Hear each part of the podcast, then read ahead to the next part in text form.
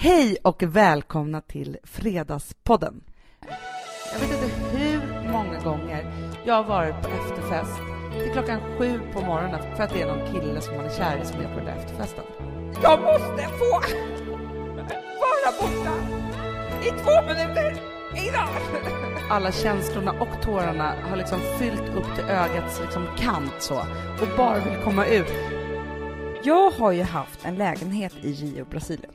Ja, men jag vet. Alltså det här är ju den andra sidan av ditt liv. Det är lite så här, nu när jag kommer med min den här boken Sex och mammaliv så är det ju en del av mitt liv som jag kommer dryfta här som inte så många har liksom varit med om, för jag har inte pratat så mycket om det.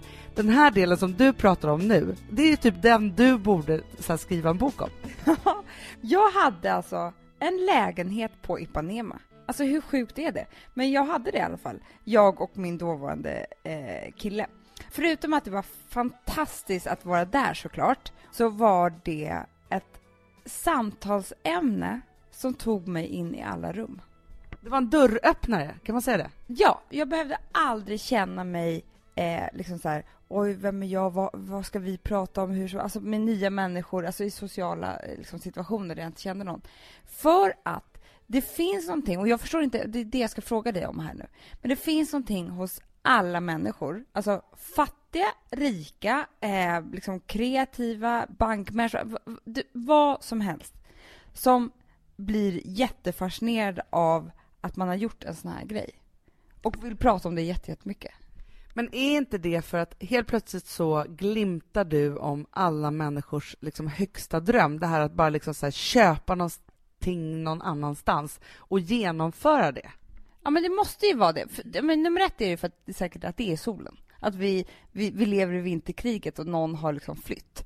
Men är det inte också det att det är så här, man måste ju ändå säga att Rio de Janeiro är ju för, alltså det är inte så många som har varit där, men framför allt så är det också en sån otroligt stor stad där det finns både liksom bad, det är som att bo i New York fast med, med en strand, men det finns banking, det finns alla affärer, det finns liksom allt samlat på ett och samma ställe. Men det var det jag menade, att det fanns något för alla, för skulle man bara säga så här, nej men vi bor på Rivieran, då skulle en del människor falla bort i det här liksom, intresset av det här samtalsämnet. Men här fanns det någonting för alla, och det var så här, det gick så långt Hanna, så att jag kunde, när jag träffade nya människor, om jag kände att det blev liksom dött eller tyst, eller att jag ville imponera på någon, skryta liksom. Men imponera om att titta här, jag har en dimension till min personlighet.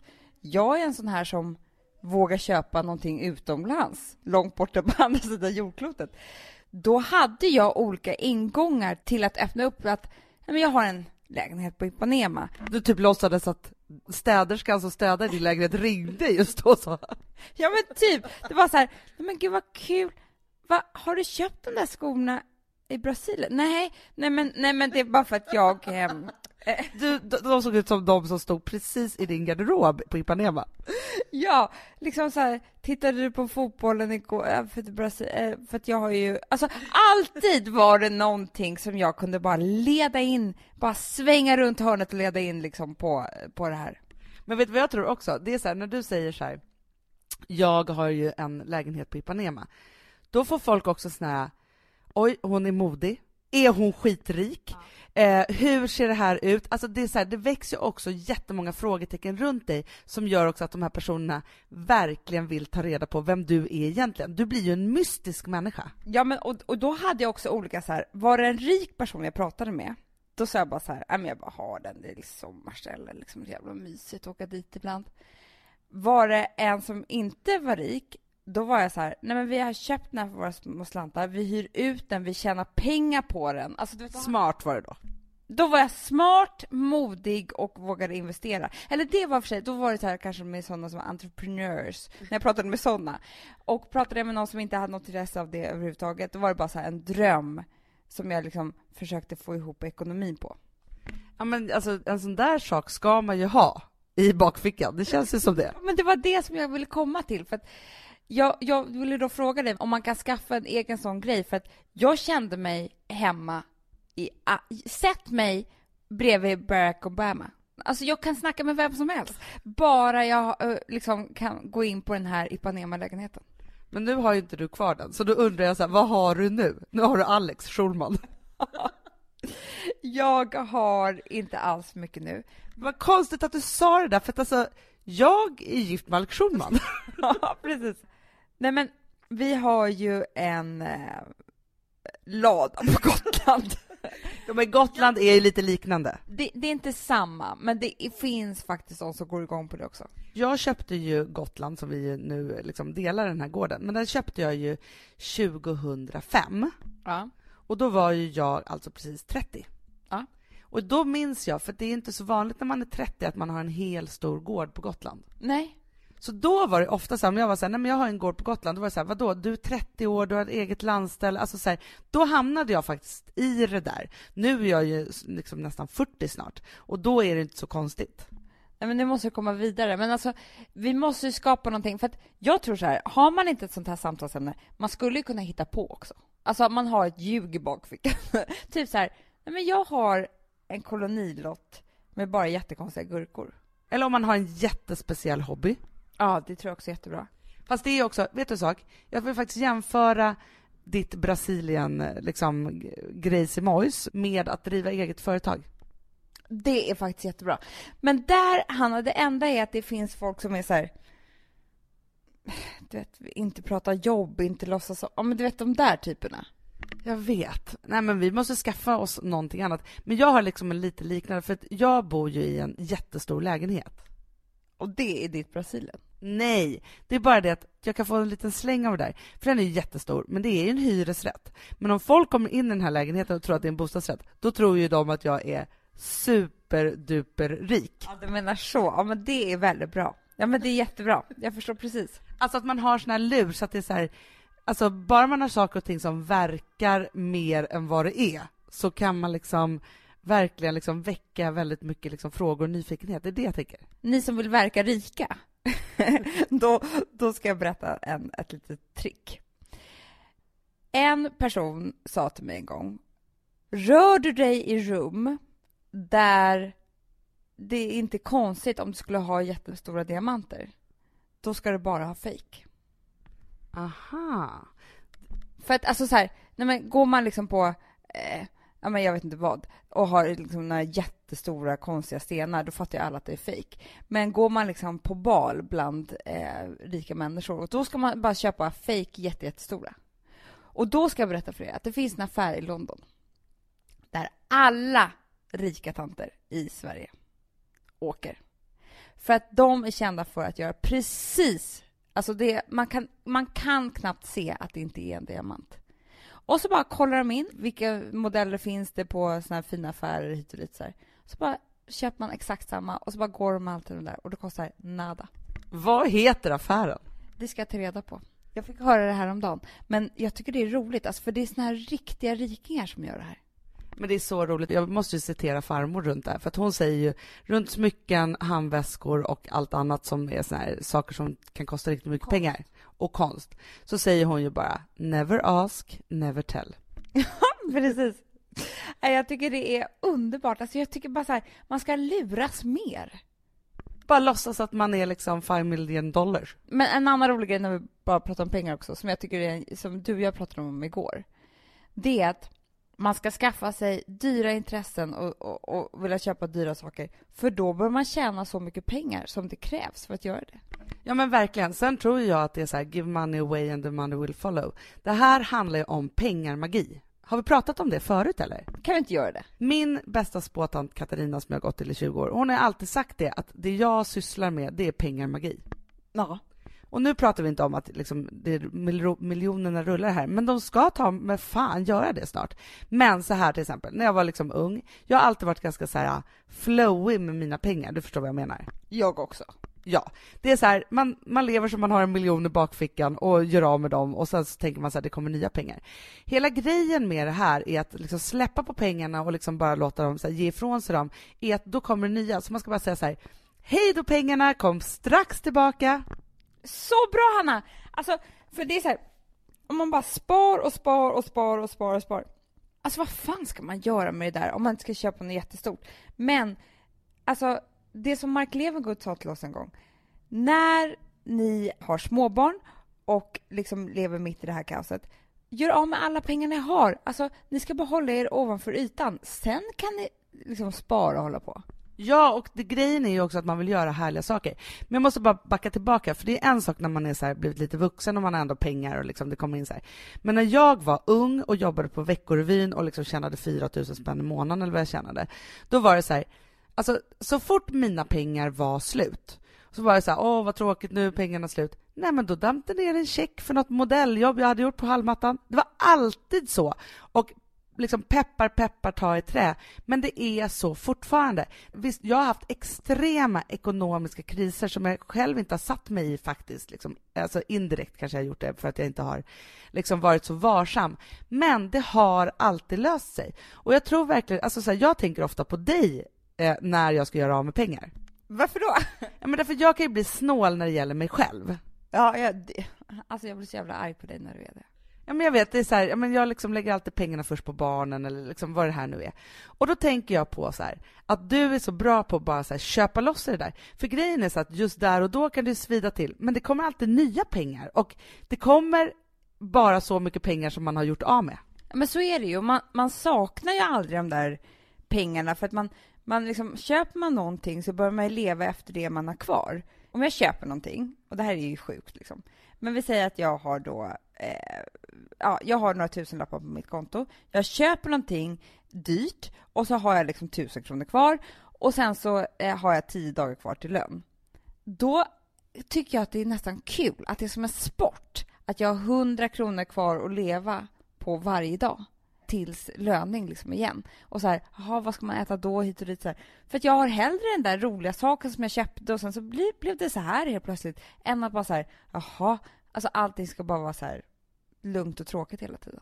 Ja, när pengarna väl är borta, det är så här, man sörjer aldrig det där. Det är klart att man kan göra felköp och det kan vara konstiga saker och så vidare. Så här.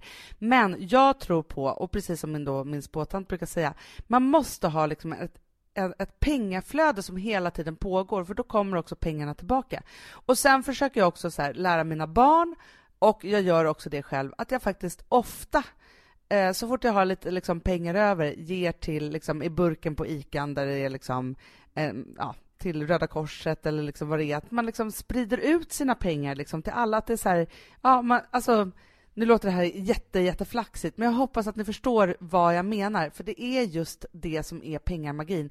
Man ska bara vara så här lätt med pengarna och vara så här, hej då, kom strax tillbaka, gärna dubbelt så mycket, att man tar det här med ekonomin och pengarna och flowet med en klackspark. Förstår du vad jag menar? Ja, verkligen. Ska vi inte göra av med riktigt jävla mycket pengar idag? Så att det svider till. Du vet när man får svindel, när man lämnar fram kortet och bara tänker så, marken bara försvinner under en. Och så har man tryckt in koden och sen så är det bara borta. Underbar känsla. Men du, vi har ju faktiskt en uppgift idag. För om man ska bara gå tillbaka till det här att så här, låtsas verka vara någon som man inte är, så var det så att jag fick en underbar, alltså liten sminkväska av vår mamma i eh, födelsedagspresent. Så här, en rosa i skinn från Alexander McQueen. Urfin! Det var bara det att idag skulle jag liksom flytta in, för jag har liksom väntat typ en vecka med att flytta in med mina sminksaker i den här för att jag verkligen skulle känna mig som den här otroliga människan som har en jättedyr sminkväska full med härliga grejer. Alltså, när jag kom hit idag och skulle visa dig, då skämdes ju du över mig. Ja, men, det var så sorgligt att sitta ner den där. En liten sån här kajalstump som låg där och badade i, i all tomhet. Hanna, idag går vi till sminkdisken. Alltså visst, jag får till någon form av makeup varje morgon, men jag undrar med vad? Det var det jag tänkte på. Jag, tänkte så här, jag tittade på ditt ansikte och tänkte, vad har hon gjort med den här kajalstumpen? För hon är ändå sminkad. Men jag måste också så anpassa lite, jag måste ha en ny så här rougeborste. För att jag kan inte ha den där stora som ska sticka ut lite, då vill jag ha en som liksom passar. Jag vet den, vi ska köpa. Ja.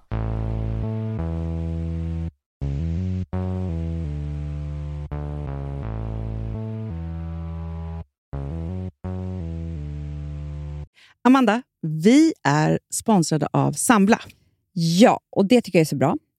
För att just också i dessa tider, Hanna, men Mm. oavsett, så är det ju jätte, jättesvårt det här med lån och långivare och vad man ska ha, liksom vad man ska kräva och vad som är bra och dåligt och alltihopa. Och då, men Sambla, Hanna, de kan allt. Ja, Alltså, Alltså, allt om det här. Sambla är en personlig jämförelsetjänst för lån och de alltså, jämför upp till 40 långivare, vilket hade tagit otroligt lång tid och jättemycket energi om man skulle göra det här själv. Mm. Och de hjälper ju dig som kund liksom, att jämföra dina långivare. Ja, men det är precis det de gör.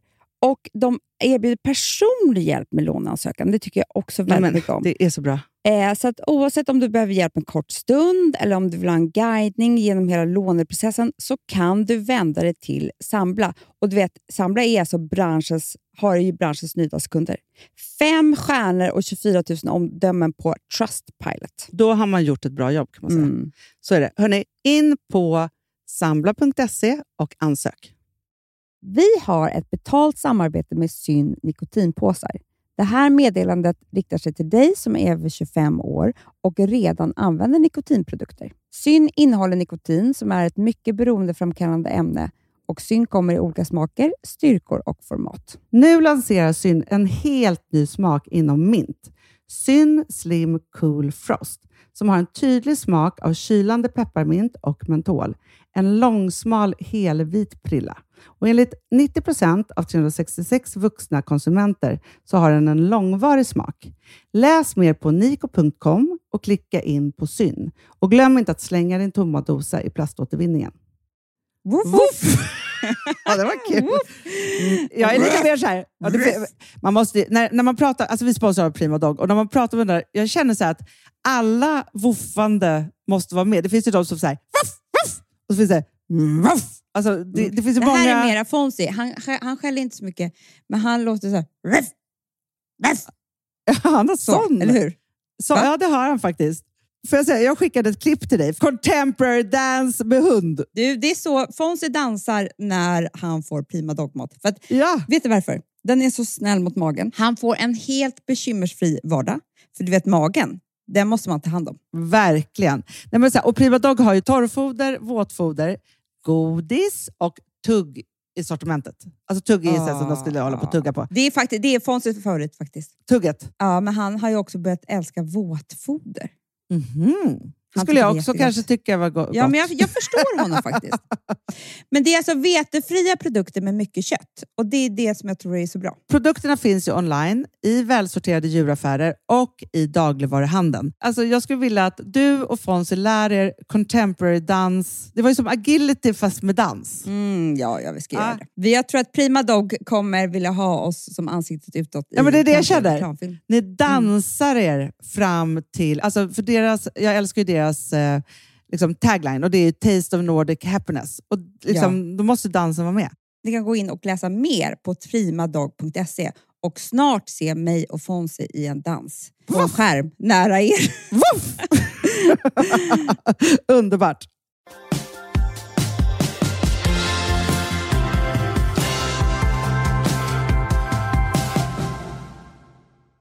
Jag har ju äntligen, äntligen, äntligen tittat på serien Girls. Bra. Bra. Ja, men det är en sån här serie... Det är ju lite sen med såna grejer. Ja, men jag vet. Men jag tänkte bara så här, alltså för det är svårt att bara dyka in i boxen med sin kille. Ja, men det, det här har faktiskt varit mitt problem, för att Alex fattar ingenting. Han vill ju bara se någonting som har med CIA att göra, konspirationsteori, lite farligt eh, och sådär. Och då eh, platsar inte Girls där. Nej. Och så att jag är så här, ja, men jag var ju glad att jag fick liksom titta på Sex and the City innan man höll på och titta på boxar med killar. Liksom. Men nu i alla fall så var jag så här, nu hade vi liksom ingen återvändo, boxarna var slut, inga filmer tyckte vi var roliga, så jag bara, du kanske ska köpa Girls-boxen, sa jag till Gustav. Bra. Ja, så då gjorde han det i alla fall. Men det jag vill komma till är att jag tycker att det var en alldeles utsökt serie. Alltså jag är så imponerad av Lena Dunham så att jag håller på att dö. Nej, men man älskar ju henne. Både att hon liksom är så här cool och hon har sitt eget produktionsbolag och det är någon annan tjej som också, alltså jag var ju tvungen att googla så mycket på dem och Wikipedia och ta reda på allt om de liksom människorna bakom. Men det som jag blev mest, som satt kvar i mig var ju då, för hon heter ju Hannah i serien. det var det. det var det. Nej, men hon var väldigt mycket som jag var när jag var liksom 20 någonting. Ja, men jag tror att det är det som är he- hennes framgång, att det finns otroligt många tjejer som känner igen sig i just henne. Ja, och det som verkligen då fastnade, som jag har tänkt på mycket efter den här serien. Men kan du inte berätta för de som inte har sett hur hon är då? Jo, men hon är ju en ganska liksom, men, tuff tjej som bestämt sig för att inte bry sig så mycket om hur hon ser ut. Nej. Och det är liksom hennes strävan mot att hon ska ha ett kul jobb och hon är lite så författare och sådana saker.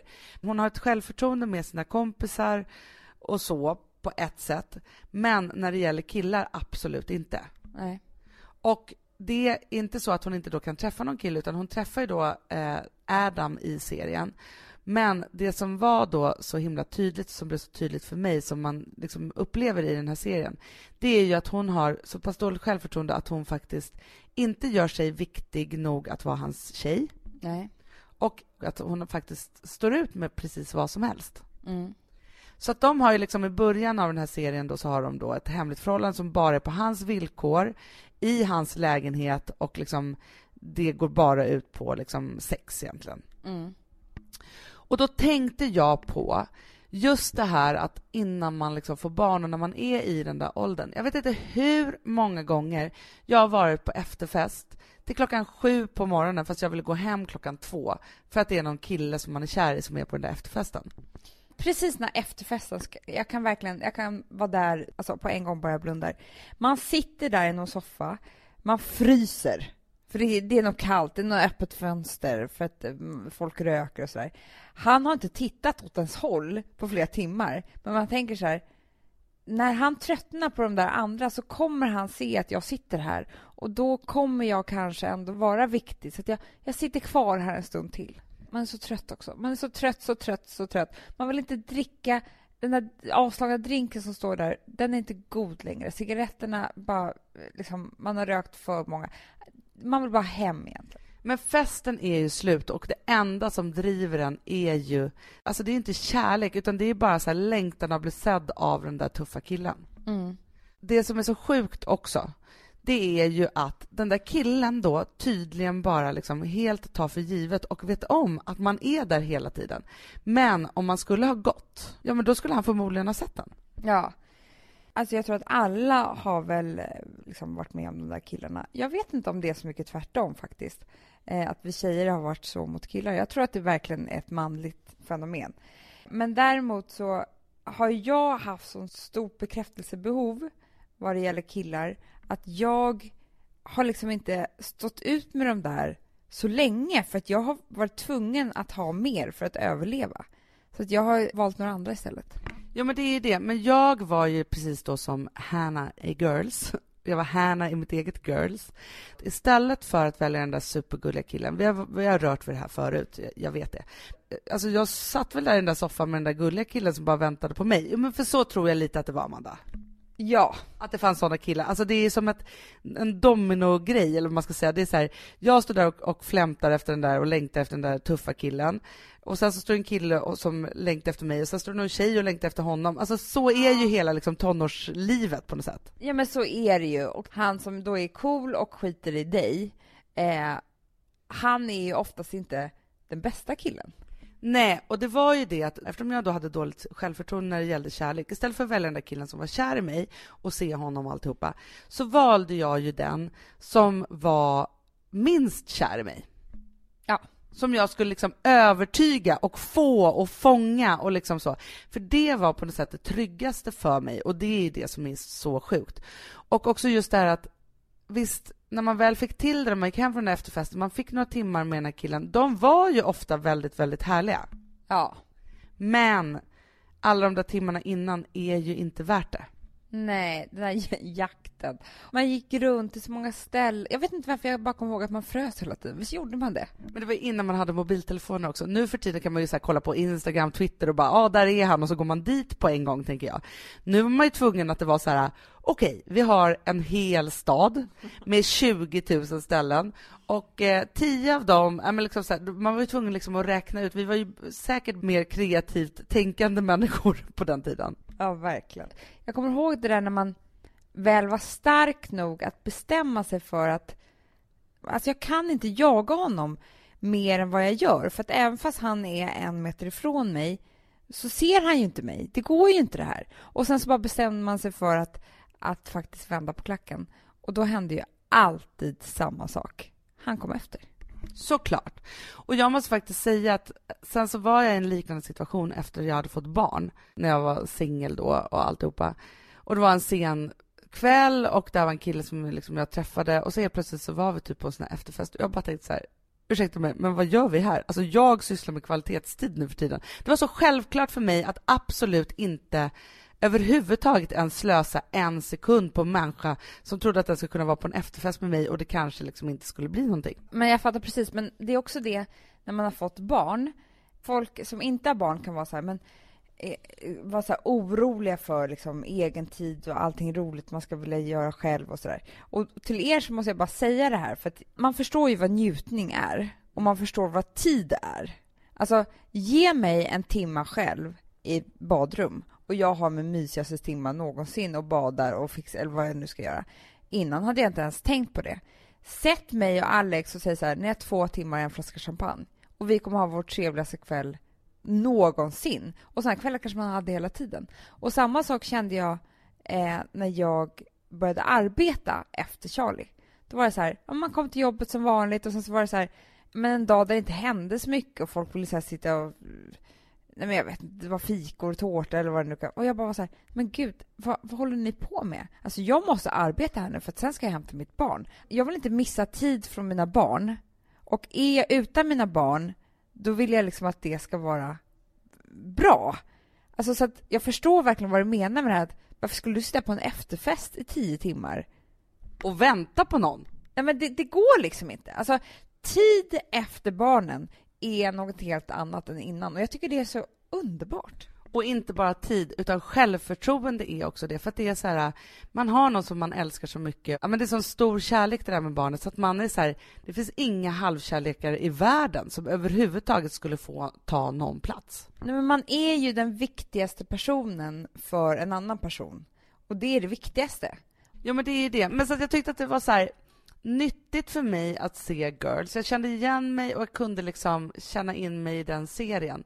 Samtidigt som jag bara kände att det där är något man bara måste gå igenom. Ja, men man kan tycka lite synd om sig själv. Men man kan vara väldigt glad att man inte är där idag, eller hur? Att man har kommit vidare. Exakt. Alltså, jag kan nästan komma ihåg varenda sån där, sånt där tillfälle med de där killarna. Men det som jag också vill säga är att den som jag jagade mest på tusen efterfester och konstiga vis. Mm. Det är den som har jagat mig mest när jag var som coolast och hade liksom kommit över på andra sidan och som faktiskt inte fick mig sen. Nej, men så är det. Jag är väldigt bra på spel, kärleksspel. Du är expert. Och jag undrar om vi inte ska ta nästa podd till bara det här spelet.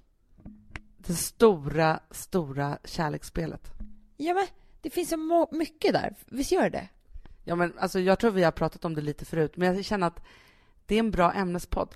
Men det är det, för att du tog upp det här om dagen att du har träffat några gamla kompisar eh, som har varit gifta i, i liksom 15 år. Men att du kunde se nu att spelet hade förändrats mellan dem. Så att, ja, men, det, det, liksom, det, spelar ingen roll om man är, är 17 och är ute och jagar en kille eller om man varit gifta i 15 år. Det kan fortfarande ske, spelet. Men du, jag får faktiskt en liten idé här som jag tänker att vi kanske ska slå, slå slag i slaken. Som säga. slå slag i slaken. Ja. Nej men så här, vi koncentrerar oss på kärleksspelet och sen så tänker jag också att ni kära lyssnare, för att ni skriver ofta brev och frågor till oss och sådana saker som vi knappt hinner svara på. Men om vi bara koncentrerar oss på det här med kärleksspelet och vad man ska göra. Skriv kort korta, braiga frågor så kan vi också liksom väva in dem och svara på dem. Superbra idé! Gud vad roligt! Nu ser jag fram emot nästa veckas podd.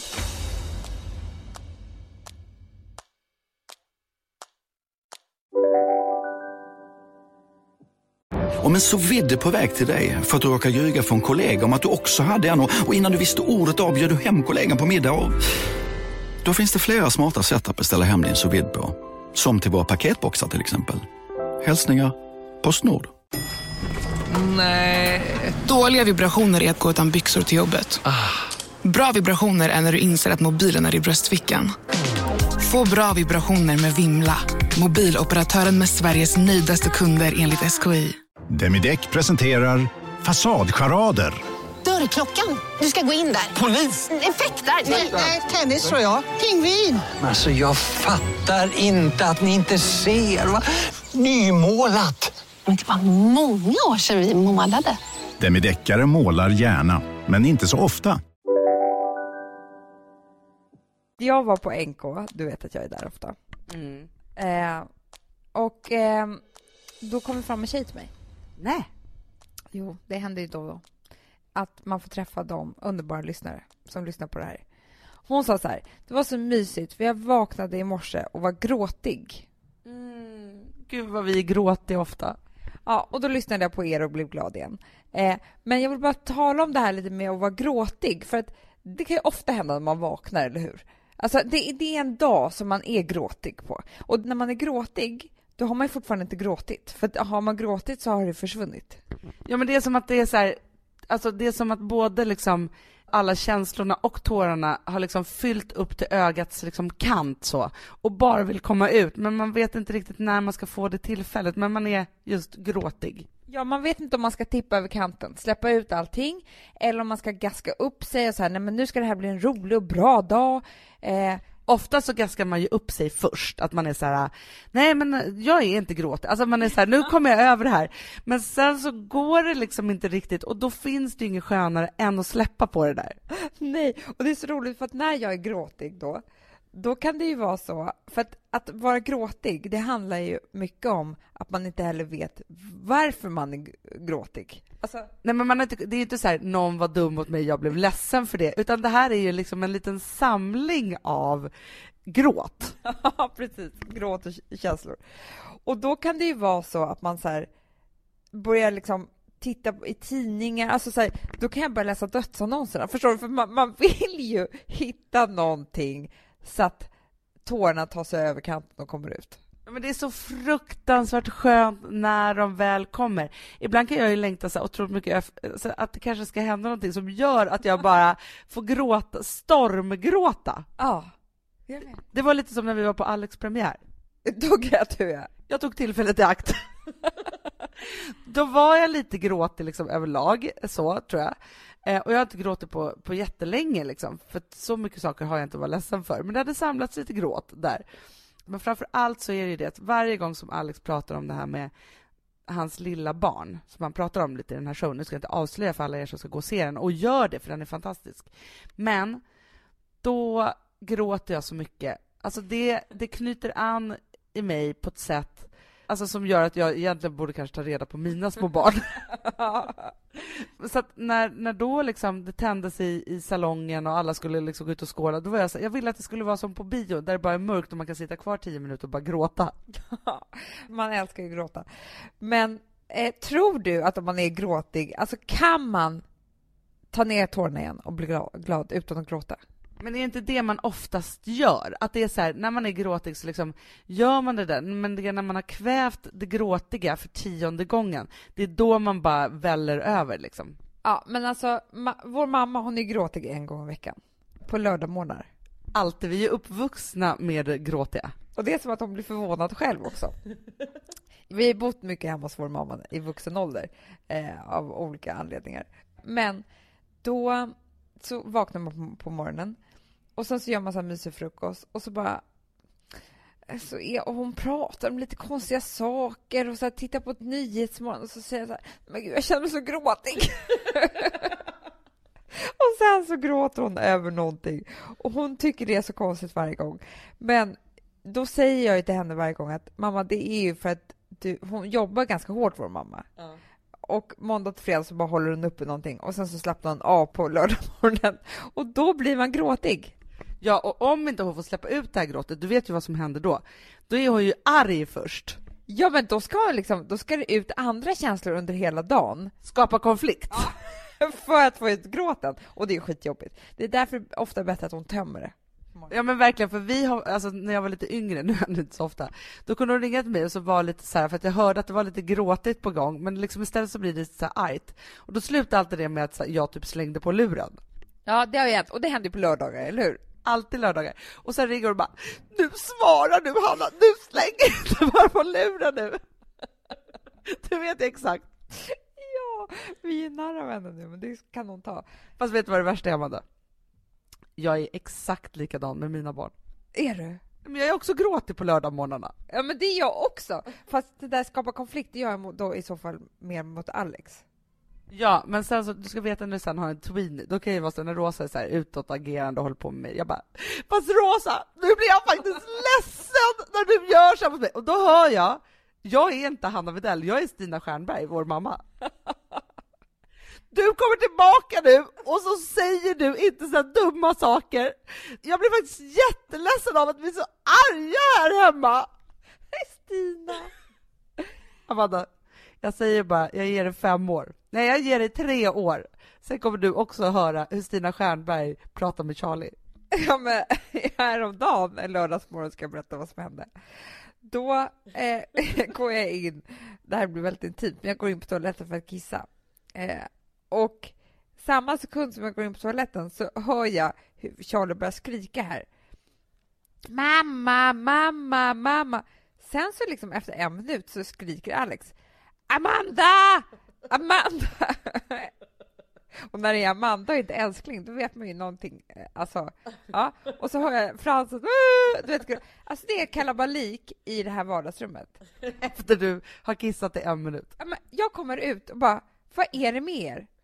Eh, och då säger Alex bara, hör du inte att Charlie skriker på dig? Jo, det gör jag, men jag kommer ju om en minut. Alltså, det, jag lämnade rummet och det blev katastrof. Det här kunde inte jag släppa. För jag var ju gråtig. Så att jag bara, alltså, jag måste få vara borta i två minuter innan! Då blev jag... Alltså jag började skälla ut hela min familj. Jag stod där i morgonrock. Och Charlie, hon, alltså, jag, jag tror att det kan vara hennes trauma när hon tar tillbaka lilla Charlie. Sitt lilla barn när hon är vuxen. Så kan det vara när mamma stod och skrek i morgonrock över att hon inte fick vara i badrummet i två minuter. Och tårarna kom. Men det är ju där ibland när man känner sig helt trängd. att man liksom aldrig får vara själv. För grejen är så här, när Gustav går in på toaletten, det är ingen som följer med honom då. Nej, men det är det jag säger. Alex är väl fan borta hela tiden. Det, det var liksom en hel familj som satt här och skrek på mig. Ja men grejen är så att så fort jag går in på toaletten, alltså det tar tre sekunder så bara öppnas dörren, då är det Rosa nio år. Ja. Sen kommer Vilma och sen kommer också katten.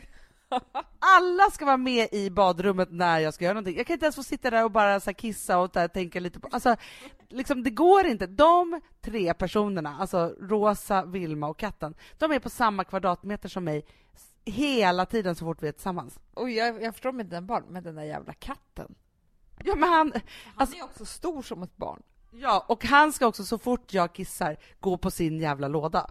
Alltså jag känner att jag irriterar mig på katten jättemycket. Du har märkt det va?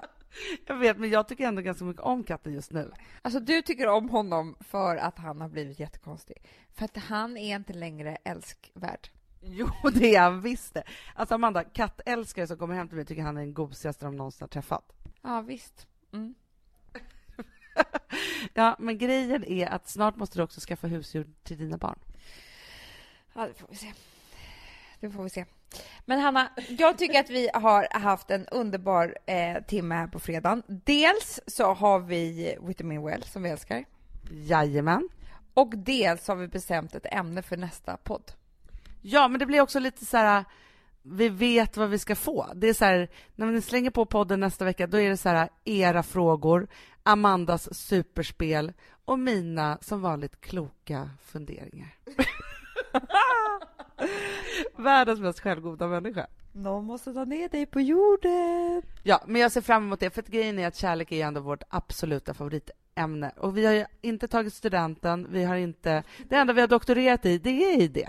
Ja, det är sant. Hörni, ha en underbar helg. Och vaknar du upp gråta imorgon, då vet ni vad ni ska göra. Släpp fram det bara. Slå dig själv hårt eller någonting så att det bara kommer. Eller läs dödsannonserna, det är ju bästa tricket. Eller lyssna på oss. Ja, men då blir ni glada igen. Gör det efter gråtet, tänker jag. Och sen så också så här, vår nya tidning är ute, eller ett nytt nummer av vår tidning är ute. Ni kan följa oss på Instagram och på Twitter och på våra bloggar. Och vi har också börjat med wine. Ja! ja, Alex säger att jag säger, han bara, sluta och uttala det här fel. Det är inte vin, alltså på engelska. Nej, hur uttalar man det? Jag säger wine. Jag också. Nej, det är det inte. Det. Vine? Nej, men vine. Alltså, man får inte säga med, som med W.